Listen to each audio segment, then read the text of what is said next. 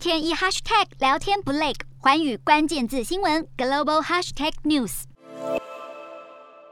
二十七号最新消息，北韩又再度朝东岸外海发射至少一枚不明飞行物体，是这个月的第六次试射行动。虽然南韩合同参谋本部没有详细说明侦测到的是何种飞行物，但平壤当局不过间隔两天就再度有所动作，近期接二连三的测试军武，升高了区域的紧张事态。另一方面，北韩多个官方机构的网站在二十六号遭到骇客侵入。根据一名负责监控北韩伺服器的网络研究员表示，该国从周三早上开始，包含了外务省、高丽航空与数名官媒的网站都无法进入，疑似遭到骇客的 DDoS 攻击。DDoS 又称作分散式阻断服务攻击，这是一种利用大量的互联网流量瘫痪目标伺服器或是其周边基础设施的网攻手法。个别网站离线的状况时有所闻，但此次北韩多个官网，甚至连同国内的网络浏览器都被同步阻断进入，状况实在并不常见。